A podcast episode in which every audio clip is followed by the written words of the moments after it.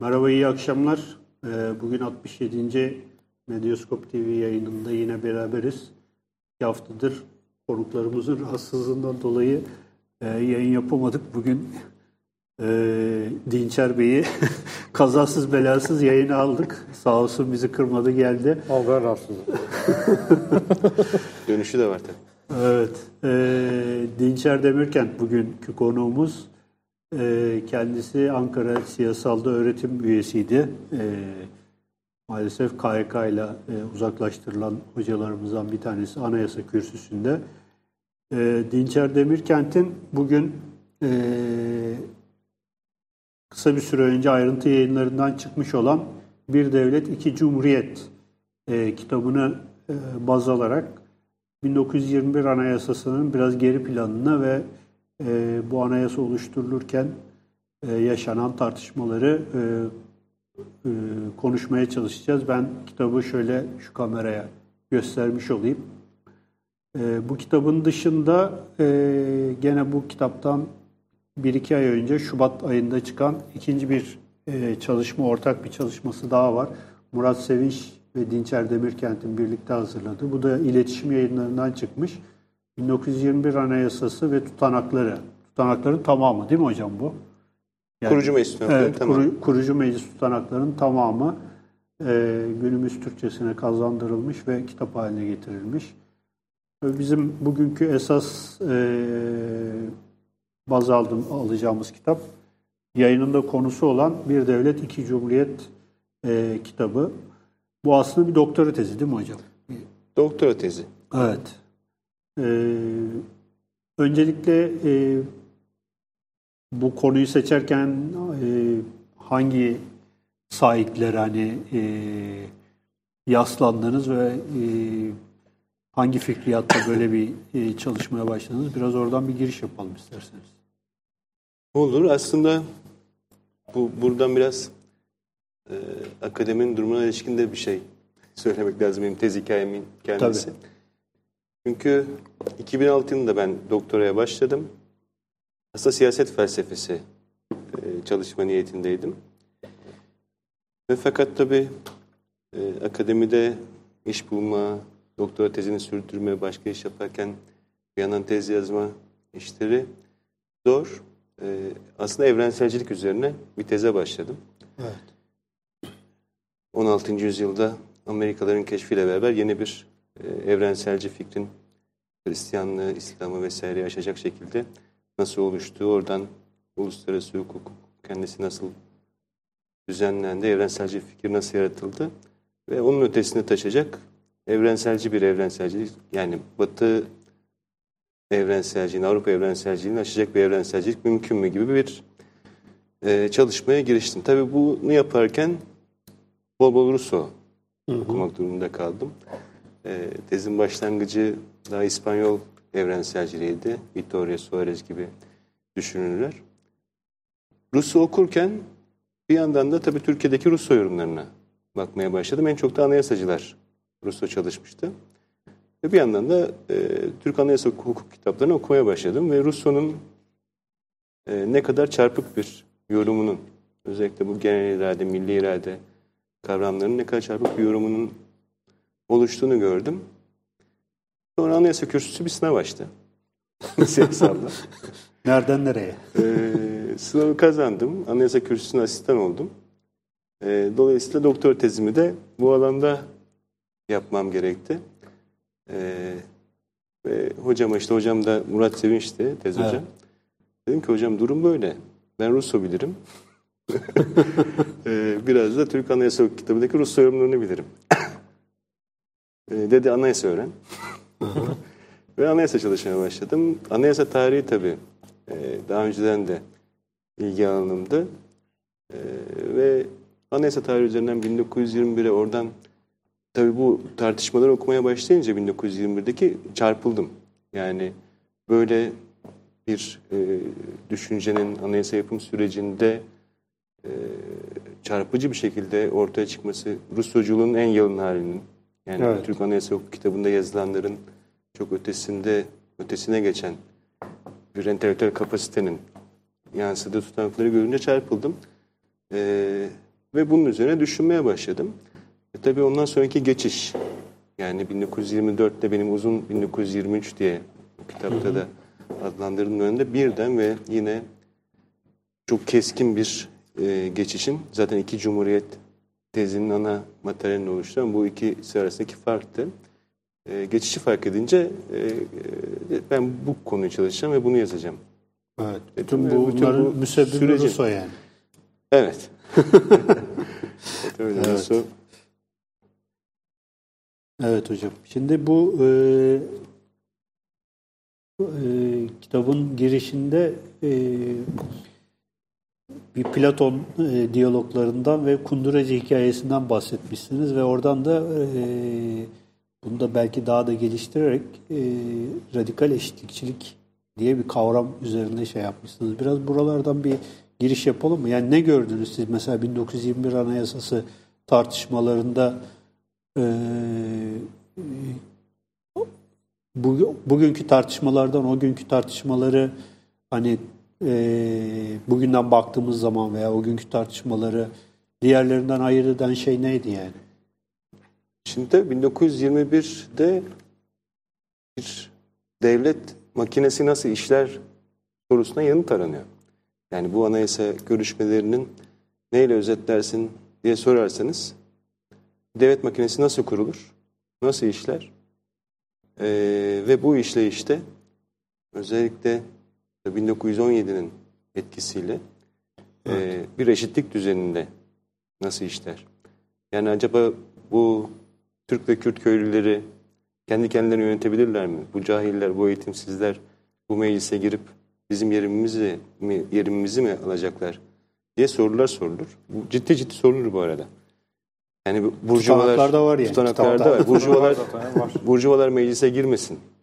Ee, gazeteciler, aydınlar meclise girmesin. Köylüler, bu memleketin gerçek sahipleri gelsin. e, buraları yönetsin diye dönemin burjuvaları nutuklar atarlar mecliste. Evet. Ee, bu Platon hikayesi de tabii şöyle. e, ona da bir gönderme tutanaklarda var. Tabii Platon'un adını anmayarak. Ee, Platon bir devlette neler olması gerektiğini e, söyler. Yani bir, mesela bir ev yapılırken o evi kimler yapar? Ev ustası, ev yapıcısı Evet. yapar. Platon da bir devlette hangi meslekler olmalı diye bir soru sorar. İşte 3-5 tane meslek sayar. Bunlardan birisi de kunduracıdır. Tabii ben bunu kendim fark etmedim. Bu Jacques Rancière'nin e, önemli bir Fransız çağdaş düşünürü, radikal bir düşünür. Jacques Rancière'nin tespit ettiği e, bir şey. Ve kunduracı üzerinden de Jacques Rancière Platon'un herkesin e, kendi payına sahip olması adaletin kendisidir tezini eleştirir. Ve bu tezinde e, eşitlik fikrine doğrudan e, düşman olduğunu söyler. Çünkü herkes kendi payını alırsa adalet sağlanmıştır. Kunduracı, kunduracılıktan başka bir şey yapmamalıdır. Ev yapıcısı ev yapmaktan başka bir şey yapmamalıdır der Platon ve e, tabii ki radikal düşüncede böylesine bir adalet anlayışını eleştirir. Bu göndermeyi şöyle bir yerden yaptım 1921 Anayasası'na ilişkin. Tutanaklarda enteresan bir şey var. Kürdistan bölgesinden gelen bir milletvekili e, bunun benzeri 1960 görüşmelerinde de vardır. Onu da belki aktarırım. Der ki bir Kürtçe cümle söyler. E, ve o Kürtçe cümlede bazı yanlışlar, bazı eksikler ve kimsenin anlamayacağı bir dil olduğu söylenir ve gelip e, bunlar mı bu ülkeyi yönetecekler bu mecliste? Ben aslında altından bir karışım isterim. Altın potasının altında e, bir karışım isterim der. Bu da aslında Platon'un metaller mitosuna bir göndermedir. E, ve meclis kürsüsünde, meclis sıralarından kürsüye yönelik bir böyle tepki başlar. E, o tepkinin özetleyen cümlede o senin dediğin altını çıkaran bu insanlardır. Senin bu meclise gelmesini istemediğin insanlardır diye e, bir tepki doğar ve aslında meclisteki egemen eğilim de budur. Yani bu Evet. anayasa meclise sunulurken e, dünyada her zaman mazlum sınıfların zulme uğramış sınıfların, ezilen sınıfların ve ezenlerin var olduğunu, Osmanlı'da 600 yıl boyunca böyle bir durumun var olduğunu, bugüne kadar yapılan reformların hiçbirinin buna çözüm aramadığını ve açıkça bu cümlelerle e, Türk ve Kürt köylüsünün bugüne kadar ezildiğini ve Tanzimat'tan beri işlenen reformlar sürecinde de su idareye yani bugüne kadar gelmiş kötü idareye bir çare bulunamadığını dolayısıyla bu sunulan taslak ve sunulan taslağın e, tamamının erdirilmesi, anayasanın oluşturulması sonrasında da aslında bu su idarenin çözüleceği, Türk ve Kürt köylüsünün bu meclise gelip kendi kendini yöneteceği gibi iddialarla e, sunulmuştur taslak. Tabi taslağın e, ayrı bir özelliği var. Belki ona da değinmek gerekir. Bu da enteresan. Bir tarihsel olarak da çok e, ciddi bir yere oturuyor çünkü. Bu taslak e, halk zümresi programına çok benzeyen bir taslak. Halk zümresi. Halk zümresi e, siyasi programına. Bu dönemde halkçılık programları çoğulaşması dediği Emel Akalın, Emel Akal Hoca'nın e, bir dönem yaşıyor. Bir, bir, bir sürü halkçı program çıkıyor. Bunlardan birisi Halk Zümresi programı ve Halk Zümresi de mecliste güçlü bir grubu olan e, bir oluşum. E, sosyalistlerin olduğu bir oluşum. Hatta bir ara İçişleri Bakanı'nı seçtirecek kadar meclise güçlü bir oluşum. Nazım Bey İçişleri Bakanı seçiliyor. Daha sonra Mustafa Kemal onunla çalışmak istemediği için de e, görevinden istifa etmek zorunda kalıyor. Fakat bir İçişleri Bakanı seçtirebiliyor bu zümre.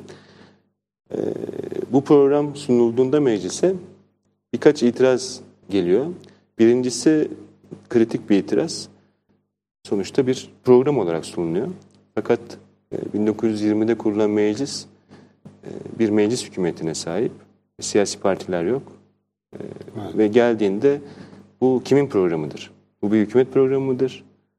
E, Bir yasa taslağı mıdır? Bir beyanname midir? Çünkü program geldiğinde bir mas- meslek ve maksat diye yani tutulacak yol ve amaç diye bir bölümü var. O meşhur meclisin beyanname olarak yayınladığı dört maddelik bir şeydir. Ee, emperyalizme ve kapitalizme karşı e, Türkiye halkının kurtuluşu yönelik içinde şeyler vardır, maddeler vardır. O mesela programdan ayrılmıştır şeyin sonunda. E, O bir beyanname olarak yayınlanmıştır vesaire ama itirazın kaynağı buydu. Bunun bir program mı olduğu, bir yasa taslağı mı olduğu yoksa bize karşı bir oyun mu çeviriyorsunuz hükümet olarak diye bir itiraz gelir. İkinci itiraz halk cümlesi e, grubundan yanlış hatırlamıyorsam Mesut Bey'in itirazıdır. E, ve bu bir bu bizim programımızın bir yanlış yorumudur. Yani kötü yorumudur. Dolayısıyla bizim programımız esas alınsın. Tabii ona çok şiddetli Bu daha soldan bir eleştiri galiba. Evet, o soldan bir eleştiri. Şiddetli karşı çıkılır. Mesut Bey'in e, bahsederiz. İlginç e, önerileri de vardır e, görüşmeler sırasında. Bir itiraz da Ali Şükrü Bey'den gelir. E, fakat tahmin edilebileceği gibi e, liberal ya da muhafazakar bir eleştiri değildir. Eleştiri şudur. E, Bolşevik cereyanını anlamak durumundayız. Onu takip etmekte de bir sorun yoktur. Fakat bugüne kadar hep yanlış yaptık. Yanlışımızın nedeni de taklit etmekti. Bugüne kadar hep taklit ettik. Biz Bolşevizmi uygulayacaksak kendimize göre bir Bolşevizm. Kendi Bolşevizm. Kendi Bolşevizm. Tam Bolşevizmimizi Bolşevik devrimi 100. yılında denk geldi yani bu konuşma. uygulayalım. Tabii bu, Bolşevizm bu akşam bu akşam 100 yıl önce bu akşam ayaklanıyorlar işte. Yarın şeyi ele geçirecekler az kaldı. bu gece. Bu Evet, gece. bu gece ayaklanıyorlar. İlginç evet. E, tabii bu, bu şeyde e, bu tartışmanın ardından taslak bu halkçılık programı olarak sunulan taslak bir e, özel komisyona gönderilir. Anayasa komisyonudur aslında. Özel komisyonda e, yaklaşık iki ay boyunca görüşülür. E, sonra Kasım ayında da e, meclise bir anayasa taslağı olarak sunulur evet. e, metin. burada şeyi sormak lazım herhalde. 21 Anayasasını e, şuralar e, hükümeti şuralar meclisi olarak e, tanımlıyorsunuz. Şeyde ama 24 21 ile 24'ün arasındaki e, fark ne buradan hareketle? Şöyle, e, tabii sadece şuralar bakımından değil çok ciddi farklar var. Onun için biraz belki gerisine gidip bu soruya yanıt vereyim. Bu halkçı programlar çoğullaşması dediğimiz dönem aslında Bülent Tanör'ün kongre iktidarları dediği dönemde ve sonra Millet Meclisi'nin açılmasından yani 23 Nisan 1920'den sonraki dönemde gerçekleşen asıl olarak eski iddiatçıların yani çünkü muhtemelen toplumdaki tek örgütlü grup iddiatçılar e, yoğunluk olarak topladığı kongrelerle e, başlıyor. Ve bu kongrelerde en başta ilk olarak yani 1918'de mütareke imzaladıktan hemen sonra kurulmaya başlıyorlar. Birden kurulmaya başlıyorlar. Çünkü e, gerçek anlamda egemen bir devlet kalmamış ortada. Birilerini yargılayabilecek, birilerini cezalandırabilecek, bir eğitim verebilecek vesaire. Yani bir devlet ne uyguluyorsa egemen olarak onları uygulayabilecek bir devlet gücü kalmamış. Ee, ve böyle durumlarda da insanlar kendi kendilerini yönetmeye başlarlar. Zaten Şura, Sovyet, Konsey fikrinin temeli budur. Şuralar kuruluyor. E, tabii bir yandan işgaller de başlamış durumda. E, Bülent Tanör'ün saydığı yaklaşık 30 kongre toplanıyor. E, bu kongrelerin temel özellikleri şunlar. E, birincisi aslında gayrimüslimlerin kurabileceği devletlere karşı örgütleniyorlar. Çünkü 1915'te e, Ermeni soykırımı yapılmış e, ve onların oturduğu evler, tarlaları, toprakları, malları, mülkleri ne el konulmuş ve dolayısıyla onların geri dönmesinden korkan özellikle Doğu Anadolu'da büyük bir kitle var ki Erzurum Kongresi'nin toplanmasında bunun çok ciddi etkisi vardır. Ve Erzurum Kongresi'nin toplanmasında e, Trabzon ve Erzurum Müdafaa Milliye ve Müdafaa Hukuk Cemiyetlerinin yaptığı yazışmalarda bu açıkça görülür.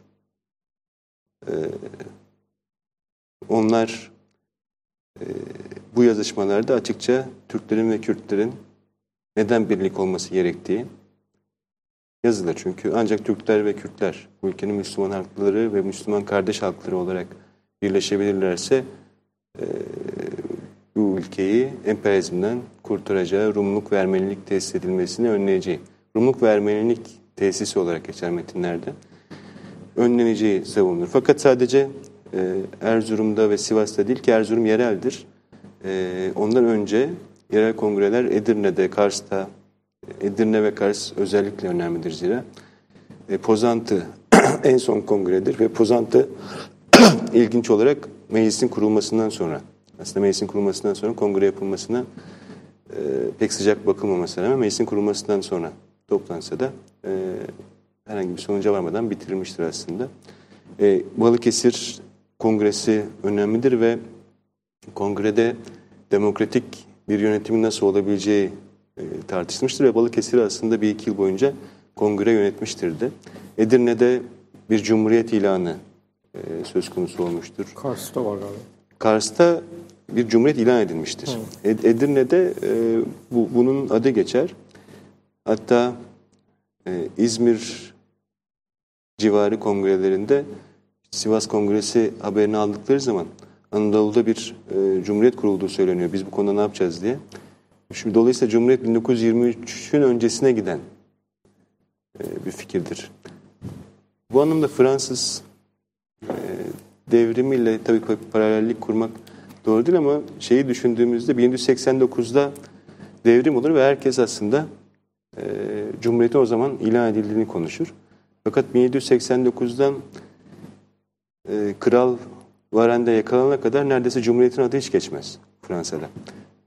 Anadolu'da ise bunun tersine artık neredeyse mütakereden sonra e, bir tür cumhuriyet fikri dolaşıma girmiştir. Bu açıdan örneğin Mustafa Kemal'in Nutuk'ta yazdığı milli sır meselesi yani sadece kendinde sakladığı sır olarak bir milli sır ki Tapar'la bunun eleştirisini yapar. Çok da milli bir sır değildir. Yani daha 1918'de Mithat 5 gün sonra 30 Ekim 5 Kasım 5 gün sonra Cenubi Garbi Kafkas hükümeti mu mukavvetesi, geçici hükümeti e, kurulur e, ve bu geçici hükümet bir cumhuriyettir ve bunlar bir anayasa yaparlar.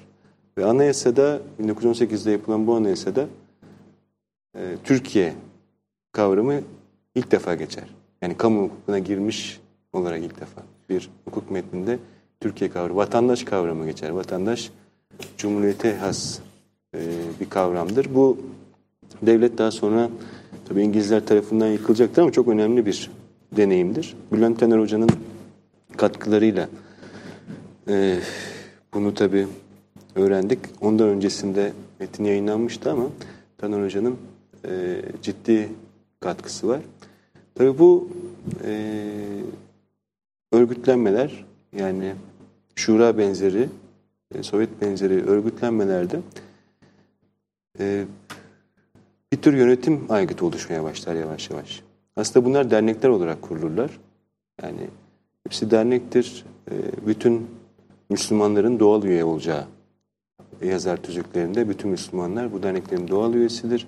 Bu derneklerin faaliyetleri asıl olarak Paris Barış Konferansı'na sunulan raporları hazırlamak ve Wilson ilkeleri bağlamında, e, milletler ilkesi bağlamında e, özellikle Müslüman milletlerin bağımsız yaşaması gerektiğine dönük faaliyetler yapmaktır. Fakat örgütlü yapılı olarak bunlar kalınca bunlar bir yandan e, idari görevler üstlenmeye başlarlar. E, onun ötesinde de işgaller başlayınca silahlı direnişi örgütlemeye başlarlar. Açıkçası e, kendiliğinden ortaya çıkmışlardır demekte bir şey koyalım. Yani bir çekince koyalım. Çünkü zaten örgütlü olan yapılar var. Dediğim gibi iddiaçılar bunlardan en örgütlüleri. Dolayısıyla onların önderliğinde e, çıkıyor. Fakat elbette e, buna e, ciddi destek veriliyor yerel halk tarafından. Özellikle Türklerin ve Kürtlerin ittifakı olarak anlattığımız ki Kurtuluş Savaşı'nın kazanılmasının en büyük hamlesi de e, buydu. Başka türlü de muhtemelen mümkün olmazdı. Büyük bir şeyi var, önemi var. E, işgaller başladıktan sonra tabii e, Wilson ilkelerinin yerine yavaş yavaş daha radikal bir şekilde e, Lenin'in kendi kaderini belirleme hakkı almaya başlıyor. Çünkü artık ulusların eşit gelişimleri ilkesi, ulusların eşit biçimde e, gelişme hakları ilkesinin yerine bir düşmandan kurtulma, bir anti-emperyalist söylem girmeye başlıyor ki mesela halkçılık programının e, sonradan anayasa dönüşecek programın e, beyanname olarak yayınlanan kısmında bu anti-emperyalist ilkeye yaslanır. Ve bu kongrelerin hemen hemen hepsi daha sonra bütün o programlar çoğullaşmasında yansıyacak olan şey adev merkeziyetçi ilkeleri savunur. Birincisi budur. İkincisi özellikle Sivas Kongresi'ne varan süreçte e, yani Misak-ı Milli'nin oluştuğu ve işte daha sonra Osmanlı'nın son parlamentosunda e, kabul edecek milli yeminin, milli andı Misak-ı Milli'nin e, oluşmasında etkisi, olan Türk Kürt milli sınırları. Yani Misak-ı Milli'nin ilk oluşumu aslında Türk-Kürt milli sınırlarıdır. Yani müteahhirinin e, ardından işgal edilmemiş Osmanlı toprakları Türklerin ve Kürtlerin vatanı olarak tanımlanır. Dolayısıyla böyle bir e, etnik unsurun e, tek etnik unsurun hakim olduğu bir görüş yoktur. E, gayrimüslimlerin Müslümanlarla aynı ülkeyi paylaştıkları oranda haklarının saklı olduğu, eşit haklara sahip olacakları kongrelerin genelinde e, söylenir. Ve iddiaçılar örgütte de çoğu iddiaçı da demiştik. Fakat özellikle Sivas Kongresi'nde tutanaklara yansıyan çok enteresan bir durum vardır. İşte bu kadar önemli bir kongre topluyorsunuz. Ee, ve kongrenin neredeyse yarısında yemin tartışıyorsunuz. Nasıl yemin edeceğiz diye. Bunu okuyunca çok şaşırmıştım. Ee, hatta birkaç tarihçi meslektaşımla konuştum bu bu niye böyledir diye. Çünkü daha önce okumamıştım bir yerde bu tartışmayı, yemin tartışmasını. Doğrudan kendim okudum, gördüm. Niye acaba dedim. Yani tartışmanın içeriği şu. Nasıl yemin edeceğiz? Ve itaatçı olmadığımızı nasıl beyan edeceğiz? Ve bu kongrelerin iddiatçı bir e, girişim olmadığını, çünkü iddiatçılara karşı büyük bir tepki var hem içeride e, hem de uluslararası alanda, özellikle 1915'ten dolayı. E, ve yemin sırasında önce hiçbir siyasi e, parti girişiminde bulun- bulunmayacakları söylenir. Daha sonra peki ya kurtuluştan sonra ne olacak? Sonuçta partileşmeler olacak gibi de söylüyor. En sonunda da bir, böyle bir ara yol. Fakat asıl tartışmanın yemin tartışması olması tabii semptomatiktir. Evet. Yani e, bu durumda. Kongreler döneminden ortaya çıkan az önce bahsettiğim halkçılık programlarından üçü bunu e, kitaba aldığım üçü. Birisi doğrudan iddiatçıların olduğu Mete Tunçay bunu 1970'lerin başında yayınladı sanırım Mesai programı diye. İlk olarak e, Mete Tunçay yayınladı. Siyasal Bilgiler Fakültesi yayınlarından çıktı.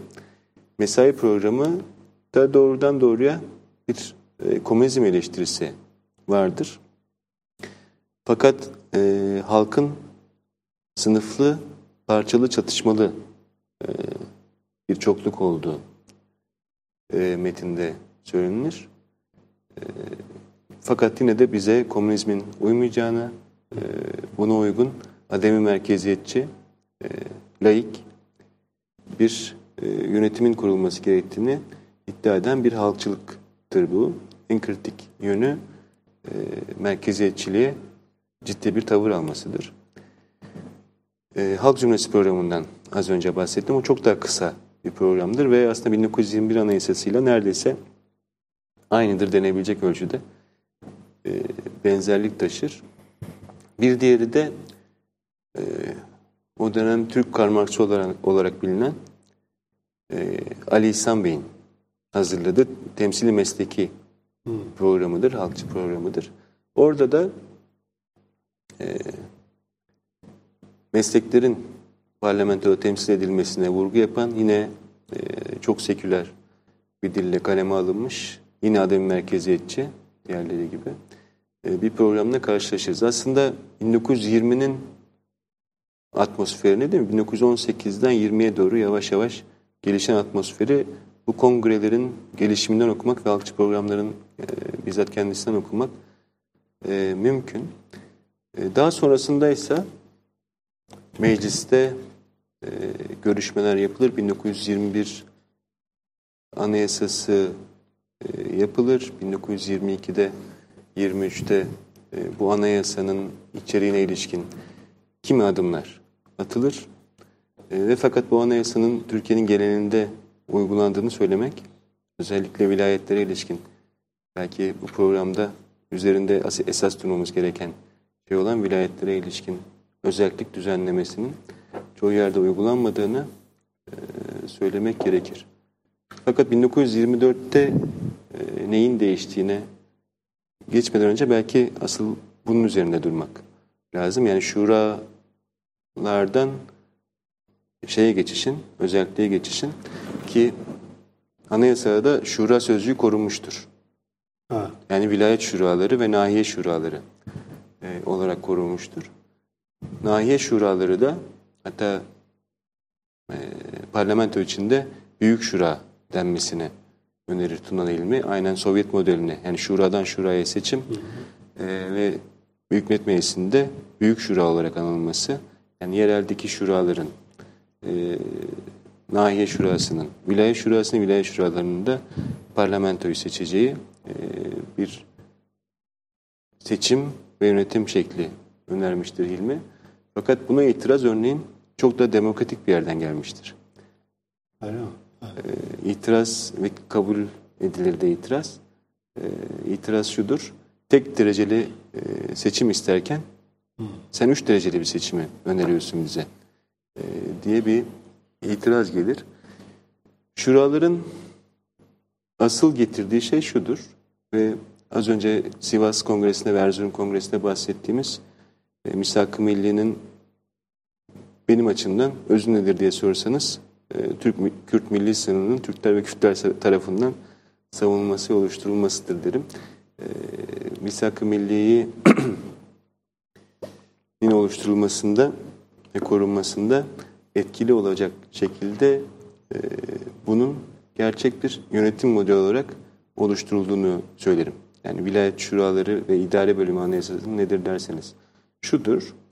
E, birincisi vilayetlerin kendi kendini yönetecekleri söylenir. Anayasanın taslağın kabul edilmiş halinin birinci maddesi şöyledir. Hakimiyet bila kaydı şart milletindir. İdare usulü halkın kaderini bizzat belirlemesine dayanır. Yani halkın kaderini bizzat belirlemesi demek tam da e, az önceki doğrudan demokrasi. E, Russo temsili Russo, Russo düşkünlüğünde doğrudan demokrasidir. Ve bunun böyle olduğunu, bunun böyle olduğunu e, az önce adını andığım muhalif milletvekili Halk Cumhuriyeti'nden Mesut Bey e, açıkça ilan da eder. E, der ki ya bakın e, siz hakimiyet bile kaydı şart milletindir diyorsunuz. Üstüne bir de e, idare usulü halkın bizzat kendi kaderini tayin hakkına dayanır diyorsunuz. O zaman halk inisiyatifi ve halk vetosu kurumlarını kabul etmek zorundasınız diye bir önerge verir. Üç maddelik bir önergedir bu. Halk, halk inisiyatifini Aklınızı tanımlar. başınıza toplayın yani. halk inisiyatifini Dikkat karıştırın bu edin. işe. dikkat edin e, ve bunu yapın. Yani bunları kabul edin diyor. Bir önerge verir. Ha, kabul edin. Tabii yani. e, halk vetosu yani kanunların halkın onayından geçmediği sürece kabul edilmeyeceği ve halkın veto ettiği kanunların asla geçmeyeceğine dair e, önergeler verir. Bunlar da doğrudan demokrasi araçları olarak anayasa hukukunda bildiğimiz araçlardır ve bunu söylerken de gerçekten de e, Russo'ya dayanarak söyler. Adını da e, anarak kimi yerlerde savunur. Mecliste çokça e, onun fikirleri dolaşımdadır. Dolayısıyla birinci maddenin aslında ete kemiğe büründüğü maddeler vilayetlere ilişkin maddelerdir. Yani özelliğe ilişkin maddelerdir. Vilayetlerin kendi kendini yönetmesi, bu kendi kendini yönetme çok kapsamlı bir kendi kendini yönetmedir. Ee, neredeyse uluslararası ilişkiler e, dışındaki bütün işlerde yani eğitim, bayındırlık, sağlık, ziraat, iktisat konularında vilayetler özelliktir. Ve bu özelliğin temeli ise nahi özelliğidir. Ve nahi özelliğinin temel oluşturması komün fikrinden kaynaklanır. Yani komünlerin kendi kendine yönetmesi gerektiği fikrinden. Dolayısıyla nahiyeler bütün sistemin, özellik sisteminin temeline oturtulmuştur. Nahi özelliği, vilayet özelliği, şeyler, e, ilçeler özel değildir, kazalar. Evet. E, kazaları kaymakamlar yönetir. Fakat e, yetkileri vilayetin yetkilerine bağlıdır. E, yetki kullanabilmesi. Doğrudan merkez hükümete bağlı olsa da bir de e, umumi müfettişlikler vardır merkezin yetkileri arasında. Onlar da vilayetler arası sorunları çözme işiyle görevlendirilmişlerdir. Merkeze bağlılardır. Ve fakat özellikle vilayetler ve nahiyeler e, neredeyse e, bütün alanlarda özeltirler. E, güvenlik ve uluslararası ilişkiler alanı hariç. E, güvenlik alanında da yine Tunalı İlmi'nin önerisidir. E, jandarma ve polisin Hı hı. vilayete mi bağlı olacağı yoksa merkeze mi bağlı olacağı meselesi. E, Tabi burada merkeze bağlı olması gerektiği fikrine varılır. Çünkü yine Tunalı İlmi'nin önerisiyle muhtariyeti tamme olarak taslakta geçer. Yani tam özellik. Hı.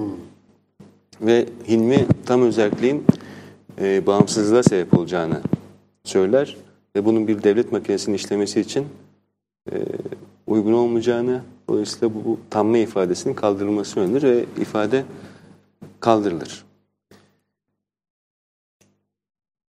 Şimdi 1924'e belki geçebiliriz. Ondan önce ben e, kısa bir şey yapayım hocam. 24'de de, de devam ederiz. Ve bu e, Cumhuriyet fikrinin ilk oluşumuyla ilgili hatırlarsın sen. E, Cemal Kafadar'ın e, bir şeyi vardı. E, sanıyorum 1700'lerin 1700 sonunda e, Başında. 1700'lerin başında. 1700'lerin başında Edirne ayaklanması Edirne ayaklanması oluyor. Ayaklanmanın başındaki adam e, ne gerek var saltanada cumhur e, cemiyeti kuralım diye böyle bir şey yapıyor. Yani aslında e, cumhur cemiyeti hikayesi hani fikir olarak aslında öyle çok yeni ortaya çıkmış bir şey değil. Yani o tabii zaman içinde değişiyor vesaire. Ben mesela onu duyduğum zaman çok hani Ama şey yapmıştım. Tabii orada şu da var. Doğrudan Venedik'le yani şey e, konsolosluk ilişkileri var. Oradan gidip gelenler var. Yani şey sürekli o Venedik'teki o cumhuriyet yani 12'ler meclisini falan biliyorlar muhtemelen. Oradan e, zehirli fikirlerle böyle bir şey söylüyorlar muhtemelen. Evet yani her her fikrin aslında e, epey uzun bir e, bu anlamda belki background'u var. Burada e, Cumhuriyet'in kuruluşu ile ilgili hani bir süreklilik ve kopuş mu e, diye bir e, şeyiniz var sizin kitabın içinde tanımlamanız var. Aslında hem bir süreklilik hem bir kopuk kopma e, durumundan bahsedebilir miyiz bu bir- 1921 Anayasası'yla? Yani bir, bir geleneğin devamı ama aynı zamanda bir sıçrama diyebilir miyiz yani bir anlamda? Şimdi bu sürekli kopuş tartışması aslında e, daha çok egemenlere ilişkin bir tartışma olarak yapılıyor Türkiye'de.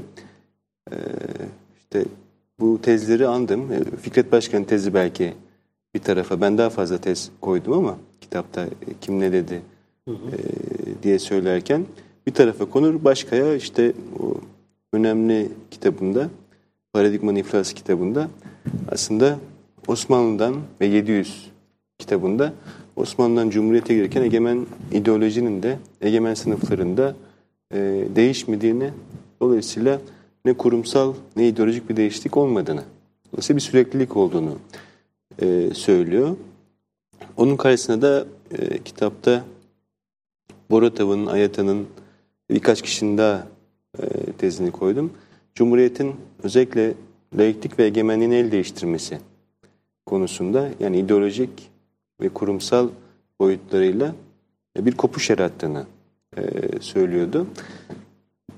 Benim iddiam özellikle 1921'in kere anayasa anlamıyla e, kesin bir kopuş olduğu.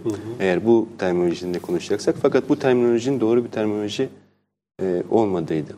Evet. Asıl olarak kuruluş e, ve kurulan arasındaki gerilim. Yani e, kurucu iktidar ve kurulu iktidar arasındaki gerilimin sürekliliğine vurgu yapan. Yani 1921'deki e, soru da 1924'teki de soru da aynıydı. Soru şu, e, kim kurdu ve hangi kurumları yarattı sorusu. Mesela bu soruyu takip ettiğimizde e, süreklilik ve kopuş tartışmasının e, aşılacağını düşündüm ve bunu yapmaya çalıştım aslında kitapta da. Şöyle, Cumhuriyet meselesine de bunu bağlamak gerekirse aklımdaki metafor, bu metaforu tabii e, kitapta kullanmam doğru olmazdı. Fakat metafor şuydu. E, Cumhuriyeti bir, bir tür set gibi düşündüm. Yani akan Evet. e, bir sel var ve o selin önüne bir set çekiliyor. Dolayısıyla sınırlar çiziyor. Dolayısıyla e, halkın belli taleplerini, belli isteklerini, belli arzularının önünü kesecek e, kurumlar yaratmadır. Aslında bütün iktidarlar bunu yapar. Dolayısıyla ne kadar kuşatıcı ve kapsayıcı e, bir kurucu iktidarla e, ve bir anayasayla karşılaşırsanız karşılaşın, onun yarattığı kurumlar e, halkın eşitlik taleplerine set çekerler. Şeyde Mustafa Kemal'in Cumhuriyeti tanımlarken kitapta da kullandığım e, bir şeyi var, bir ifadesi var. Elbette ki e, halkın kendi kendini yönetmesi idealimizdir der. Fakat çok kritik fikri terbiye ve e, kesret yani çokluk meselesi e, yüzünden bu mümkün değildir.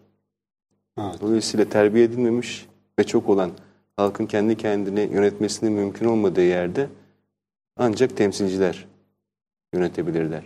Dolayısıyla benim kitapta Rusya'dan CS'e geçiş olarak adlandırdığım şey Mustafa Kemal doğrudan doğruya e, kendisi 1921'den Nut'un yazıldığı 1927'ye gelene kadar Evet yani buradan şeye geçebiliriz işte şimdi 1924'e. Yani bu doğrudan demokrasiden belki işte temsili demokrasiye e, Halk egemenliğiyle.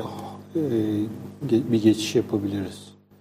Neden mesela uzun 1923 diyorsunuz? O uzun kavramının sebebi nedir belki? Şöyle e, işte bu uzun yani? uzun kavramını 1923'te? işte Arigi'den değil mi? uzun 20. yüzyıl ve Hobsbawm'dan kısa 20. yüzyıl diye iki kitaptan biliyorum. Uzun 1923 öyle çünkü bir yılı e, aşan bir süreci söylüyorum. Fakat 1923'te o Cumhuriyeti kuran e, daha doğrusu Cumhuriyeti ilan eden yasa değişikliğinin de çıktığı bir yıl.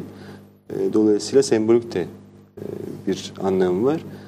Aralık 1922'den yani Halk Fırkası'nın e, kurulacağına dair Mustafa Kemal'in verdiği demeçten 1924 Anayasası'na yani Nisan 1924'e kadar geçen bir süreci kastediyorum uzun 1923 ile.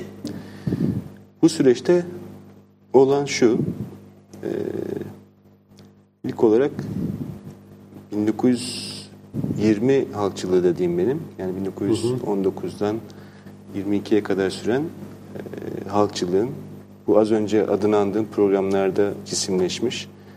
Yani halkı bir çokluk olarak kabul eden hem etnik hem sınıfsal hem de ilginçtir kimi boyutlarıyla cinsel e, bir çokluk olarak. Böyle bir şey var mı? İma var mı? Kimi yerlerde var. Yani cinsiyet yani. cinsiyet eşitliğine dönük. Özellikle e, Tunalı İlmi çok enteresan birisi. O Tunalı İlmi'ye bir geleceğiz şeyi- zaten. Bir Troçki mevzusu Bir var. Troçki orada. mevzusu. Troçki mevzusu var.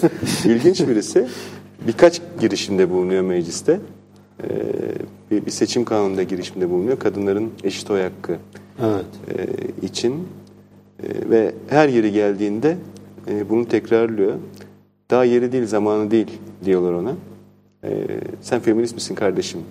Bu, bu Diyorlar. cümlede kuruluyor mu? yani? Tabii. Kendisi İlginç. kuruyor. Bana feminist diyorsunuz. gibi bir cümle kuruyor. Çok çok ilginç, çok hoş birisi. Tabii o süreçte e, yaşını da almış birisi. E, her neyse, Evet. her neyse. E, farklılıkları ve çokluğu kabul eden bir halkçılıktan 1922'den itibaren yani Halk Fırkası'nın kuruluşa doğrudan ilgili olarak bizim o bildiğimiz e, imtiyazsız, sınıfsız kaynaşmış bir kitle mottosunda e, tarif edebileceğimiz bir halkçılık anlayışına doğru geçiş başlıyor. Özellikle Mustafa Kemal'in Şubat'ta e, gazetecilere verdiği bir demeçte artık doğrudan doğruya bunu kullanması la e, bunun yönü de belli olmuş oluyor ve Halk Fırkası'nın kurulmasına dönük her e, adımdaki şeyde e, girişimde bunun böyle olacağı netleşiyor. Ki ondan sonra Halk Fırkası'nın tüzüğünde de bu olacak. 1923'te tabi Cumhuriyet meselesini konuşuyoruz. Evet. Cumhuriyetin ilan eden kanundan hiç bahsetmedik. E, bu kanun nedense çok bilinmez. E, bu kanunda sadece Cumhuriyet ilan edilmez. Aslında bu bir anayasa değişikliğidir. Yani 1921 Anayasası'nı değiştiren 6 maddelik bir kanundur bu. Ee, bunun birinci maddesi Türkiye Devleti'nin şekli hükümeti cumhuriyettir maddesidir. Önemli diğer maddeleri devletin dini, dini İslam'dır. Resmi dil Türkçedir maddeleridir. Ee, dolayısıyla Cumhuriyet'in kuruluşu yani 29 Ekim 1923'te kabul edilen bu kanunda e, sadece Cumhuriyet değil e, dinin İslam olduğu ki 1921 Anayasası'nda her ne kadar meclis padişahı e, ve İslam milletini kurtarmak için kurulmuş olsa da adı Evet. olarak 1920 Anayasası'nın hiçbir yerinde padişah adı geçmez. Ee, Nisab-ı Müzakere Kanunu'nda belirten amaç olarak e, bir geçici madde eklenmiştir anayasaya. Ve bunun bence nedeni de nedeni de e, anayasanın cumhuriyetçi olmasıdır. Yani Evet. Nisab-ı Müzakere Kanunu alarak, anarak bir şekilde padişahın kurtulacağı vesaire anlatılır ama padişah adı geçirilmez. Hatta ilk taslakta e, hiçbir dini içerik yoktur. Kabul edilen metinde vardır.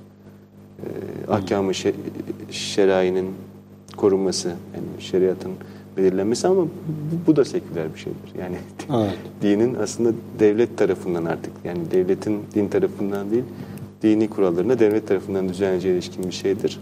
Bunların hepsi 1928'de zaten anayasa 1924'te değiştirecek. 1924'te kalanlar da 1928'de e, çıkarılacak. Fakat 1921'i yapanlarda e, onu atladım çünkü söylemeyi unuttum e, ve söylenmesi gerekir.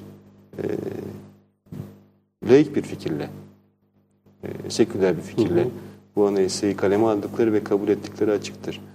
E, şunu da söyleyeyim yine 1924'e gelmeden. Bir hoca, vekil, meclis üyesi, birinci mecliste e, şöyle der, beni çok etkileyen bir konuşmaydı o. Biz Allah'ın yetkilerini üzerimize aldık. Egemenlik çünkü Allah'a aitti. Yani e, teorik olarak hep bunları konuşuyoruz ya. Egemenliğin işte monarktan e, halka geçmesinin anlamı nedir? İşte Tanrı'nın yeryüzündeki temsilcisi olan monark diye bunları böyle cümle cümle derslerde kurarız. Fakat bu hoca, vekil bize açıkça şunu söylüyor. Henüz cumhuriyet ilan edemeden biz Allah'ın yetkilerini üzerimize aldık. Yani hakimiyet yetkisini. Ko- konuya açıklık getirmiş yetkisi. yani. Konuya Bir lafı. Padişahtan şey, Bu- bu- me- meclis şeyinde e, hüviyetinde halka yani. Tabii tabii. Biz halka, halk olarak e, halk olarak diyor zaten, millet olarak e, Allah'ın yetkilerini artık üstlendik. Evet. Ve haşa falan demiyor. Çok şey ama çok radikal bir şey. Hakkımız Tabii var. çok yani. radikal, çok radikal bir meclis çünkü. Çok radikal bir meclis. E, bunları da belirtmiş olayım. 1923 uzun 1923'e neden böyle bir ad verdiğime devam edeyim. İkincisi dediğim gibi bu. Yani Cumhuriyeti ilan eden kanunda e, dil, resmi dil Türkçe olarak işin içine giriyor. E, yani artık bir Türk etnis, etnisitesinin hakimiyetine ilişkin bir şey söyleyebiliriz. Din yine giriyor. E, ve şekli hükümet olarak da Cumhuriyet. Şimdi bu kanunu böyle anayasa hukukçularının küçümseme eğilimi vardır Cumhuriyet ila- ilanı konusunda. Yani Cumhuriyet ilanı sadece bir Cumhuriyet ilanı değil, bir kanun paketi var yani orada. Tabii kanun Bir- paketi ve bir Cumhuriyet ilanı bir- da değil aslında. Şöyle, Kanun değişikliği. Kanun değişikliği. Hayır hayır, Ee, daha farklı bir şey söyleyeceğim. Bunu da e, Bülent Tanör'e borçluyum. Kanunun adı şu, e, tavzihan e, ilanı. Tavziha. Tavzihan yani şu demek, zaten Cumhuriyet olan rejimimizin adını koyuyoruz diyor. Tadilat yapıyorlar. Yani zaten bizim rejimimiz 1920'den beri Cumhuriyet'ti. Biz bunu tavziyan tadil ediyoruz. Değiştiriyoruz. Yani adını değiştiriyoruz. Bülent Taner hocam bunu şey yaptı. Hayır hayır kanun adı bu. Ha. Ka- Kanun adı bu. Bülent Taner Hoca bunu vurguluyor. Çok yerinde bir vurgu. Ee, mesela Mümtaz Soysal e, ve Mümtaz Soysal tabii çok önemli bir anayasa hukukçusu. Bizim de kürsümüzün önemli hocalarından birisi. Ee, onlar bu kanunu çok önemsemediler. İşte o dönemde bir hükümet kurma sorunu vardı. Bir hükümet krizi. Evet. Bu krizin aşılması için çünkü Cumhuriyeti kurunca kanunun saymadığı maddelerinde de işte Bakanlar Kurulu'nun nasıl kurulacağı vesaire gibi düzenlemeler var. Ee, bu hükümet krizinin çözümü için e, bu anayasa değişikliğinin yapıldığını söyler. Evet. Ve Cumhuriyet'in ilanı üzerine çok fazla da İlkesel bir şey olarak evet ilkesel değil de bir şey hani olarak o ana görmemiştir. bir şey Fakat özellikle e, resmi dil ve din meselesi çok kritiktir. Çünkü bu Cumhuriyet'in ilanındaki bu maddeler aslında Türk-Kürt siyasal birliği olarak kurulan rejimin bir unsurunu dışlayan maddelerdir. Örneğin e, Şeyh Said isyanına dair yazılanlar arasında bir mektuba rastlamıştım. E, siz 1923'te e, dilimizi bizden aldınız, 1924'te de halifemizi bizden aldınız. Ve artık Türklerle ortak hareket edecek bir şeyimiz yok, motivasyonumuz yok. Mealinde e, bir mektubu olduğunu görmüştüm. Dolayısıyla 1923'ün e, kanun ilanında çok önemli bir yeri vardır Cumhuriyet'in ikinci kuruluşu için. Evet. Fakat belirtmek lazım kanunun adı da zaten şudur. Yani zaten Cumhuriyet olan rejimimizin adını koyuyoruz kanundur bu. Tazihan Tadil Kanunu. Evet. yeni 364 öğrendim. 364 Kanun. sayılı kanundur. Evet. Ee, sürecin devamında biliyorsunuz 1923'te kritik meseleden biri Lozan. Kasım 22'de görüşmeye başlıyor. Şubat'ta ara veriliyor ve sonra tekrar toplanıyor. Haziran'da da kabul ediliyor. Evet. Birinci meclis Nisan'da seçime gitme kararı almış. Çünkü Lozan'ın bu muhalefet içerisinde kabul edilmeyeceği düşünülüyor. Ve dolayısıyla da e, bir seçim kanunu, yeni bir seçim kanunu hazırlanıyor. Ve meclis feshediliyor 23'te. Birinci meclis de artık bitmiş oluyor ve ikinci meclis kuruluyor. Yine uzun 1923'ün önemli adımlarından biridir ikinci meclis. Çünkü bir kişi dışında belki iki kişiye çıkarılabilir onun sayısı. Ee, seçilenlerin hepsi Mustafa Kemal'in onay- onayından geçerek seçilmiş vekillerdir. Dolayısıyla 1923 meclisine güdümlü mecliste denir. Evet. Mustafa Kemal 9 umdeyi yayınlar e, ve ona uygun kimselerin seçilmesini ister. Hepsini onaylar ve sadece onun aday gösterdiği aslında kişiler e, dediğim gibi bir iki kişi haricinde bir ya da iki diyelim. Çünkü birisi tam olarak belli değil. CHP'den seçilir, CHP'den seçilir. Sonra e, bağımsız olur güdümlü bir meclisle karşı karşıyayız ve bu meclis e, 1924 Anayasası'nı yapıyor. Ki bunun bir kurucu meclis olup olmadığı konusunda da tartışmalar var. Sadece bir kişi, bir vekil 1924 Anayasası yapılırken görüşmeler sırasında şey der. Ya bizim kurucu niteliğimiz yok. Biz anayasa yapmak için toplanmadık. diye itiraz eder fakat itirazı ciddiye alınmaz.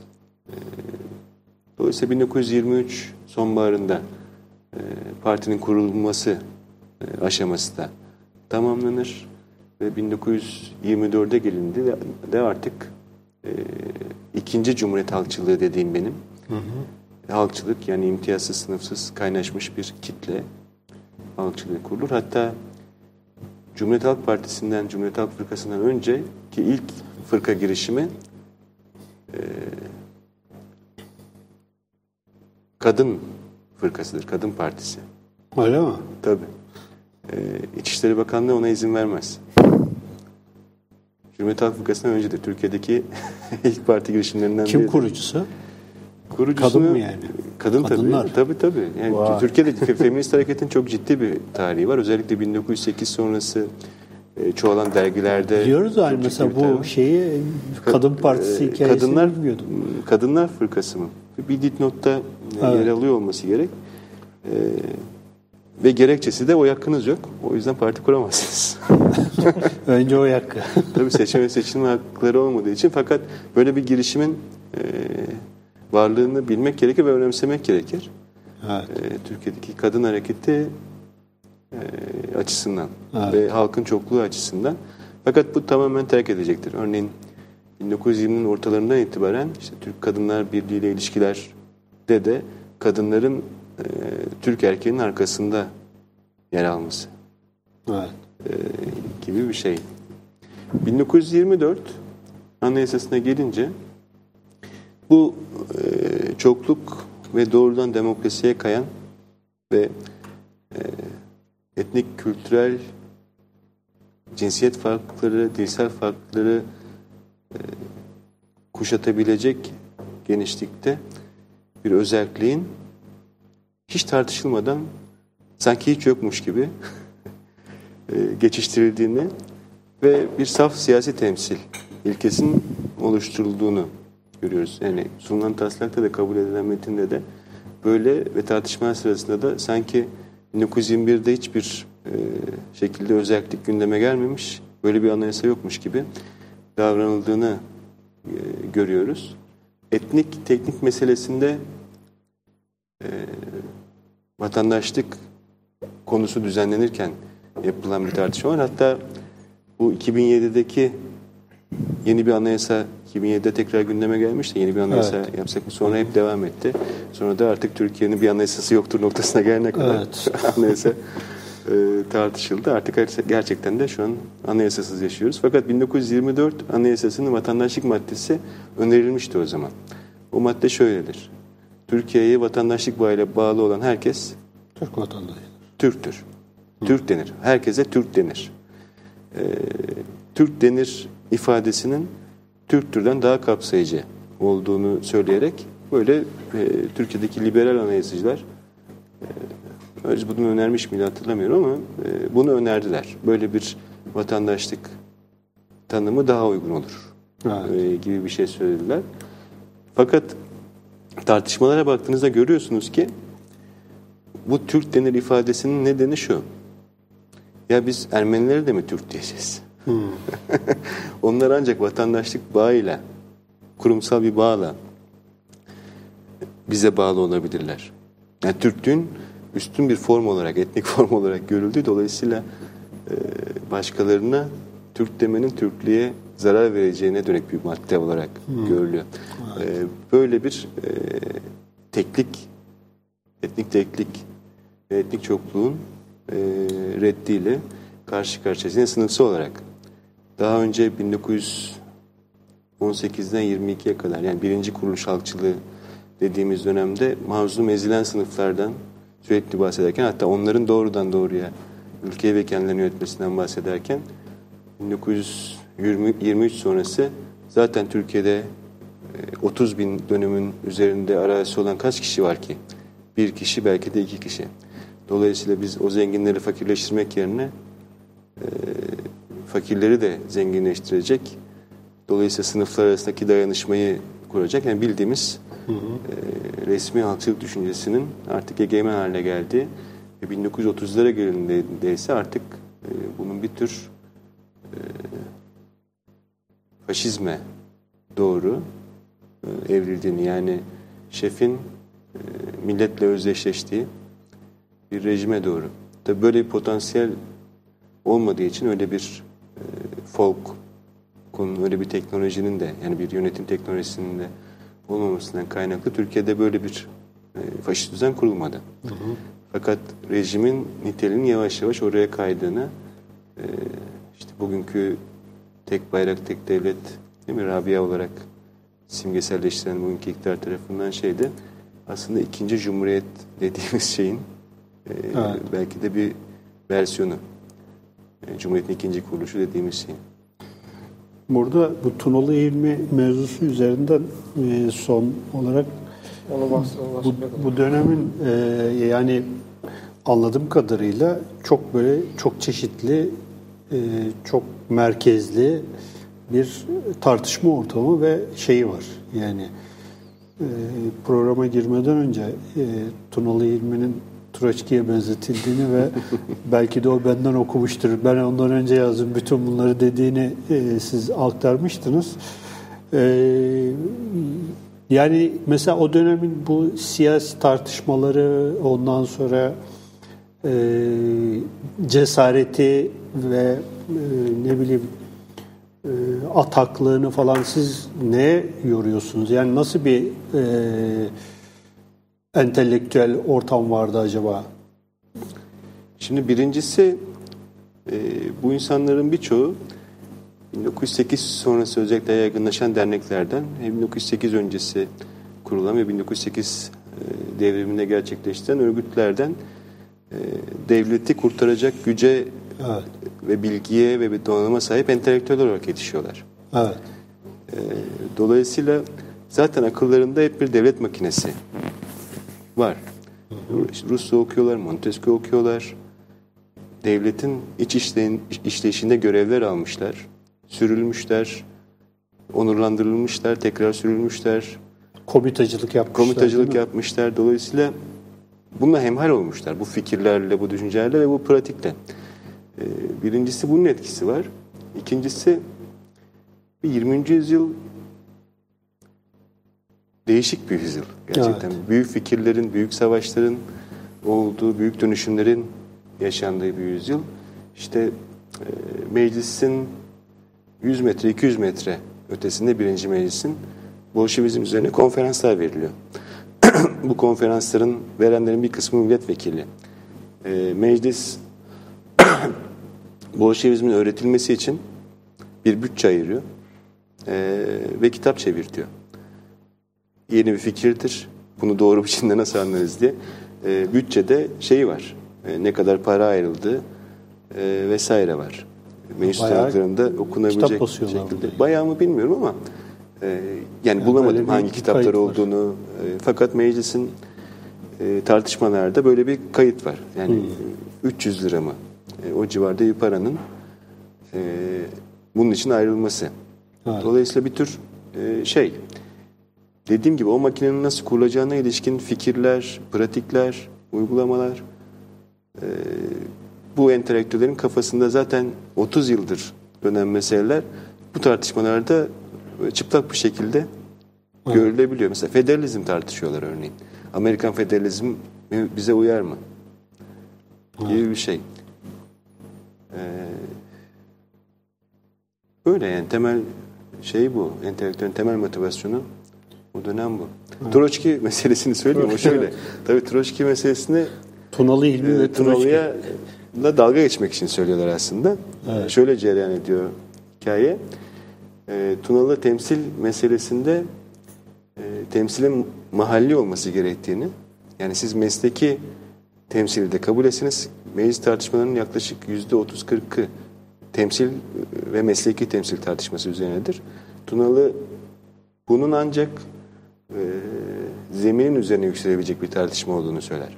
Zemin ise mahalli temsildir. Yani yerelden temsildir ve şuradan şuraya seçimi önerir. Yani e, nahiye şurası, vilayet şurasını seçecek o e, büyük şurayı seçecek. Sovyet sistemine çok benzer bir sistemdir bu. Evet. Ve Tunalı bunu söyler. Ee, Sovyetler Birliği'nde de bu uygulanıyor diye yani kendi modelini övmek için. Ee, meclis sıralarından da e, zaten Troşki kesin senden öğrenmiştir bunu diye bir e, imalı dalga geçen müstesni bir e, ses yükselir. Tunalı bu sesi dikkate alır ve evet ben ondan önce kitabımı yazdım. E, ve Cenevre'de Fransızca tab ettirdim der. Yani Yani beni okumuş e, ve benden öğrenmiş olabilirler. Bu, bu en son e, muhabbetle bitirelim artık istiyorsanız. Yaklaşık bir saat 10 dakikadır yayındayız. Hocam sağ olsun böyle hiç e, neredeyse kesintisiz bir saattir konuşuyor. Çok teşekkür kadar oldu ediyoruz hocam. Oldu, oldu. Ben teşekkür ederim. Bir saat 10 dakikadır e, yayındayız. E, hocam zahmet ettiniz geldiniz. Çok teşekkür Ankara'dan ederiz. Teşekkürler. Ee, Dinçer hocamız Ayrıntı Dergisi'nde e, editör, yönetici, editör demeyeyim de yönetici. Yayın kurulu üyesi. Yayın kurulu üyesi. Orada ve Gazete Duvar'da sanıyorum değil mi? Evet, perşembeleri. Ee, yazıları da yayınlanıyor. Kendisini e, oradan da takip edebilirsiniz. E, bu kitapları da tavsiye ediyoruz. İlginç ayrıntılar var. Bugün de bir kısmından bahsetti. Ee, insan e, tabii bunları e, karşılaştıkça, öğrendikçe oldukça e, bakışı değişiyor, zihni genişliyor. Ee, önümüzdeki hafta 68. yayınımızda Murat Belge'yi e, konuk edeceğiz ve e, kendisiyle Genesis kitabı üzerine e, kuruluş edebiyatı, Osmanlı'nın kuruluş edebiyatı üzerine bir program yapacağız. Ee, bir hafta sonra görüşmek üzere, hoşçakalın diyoruz. İyi akşamlar.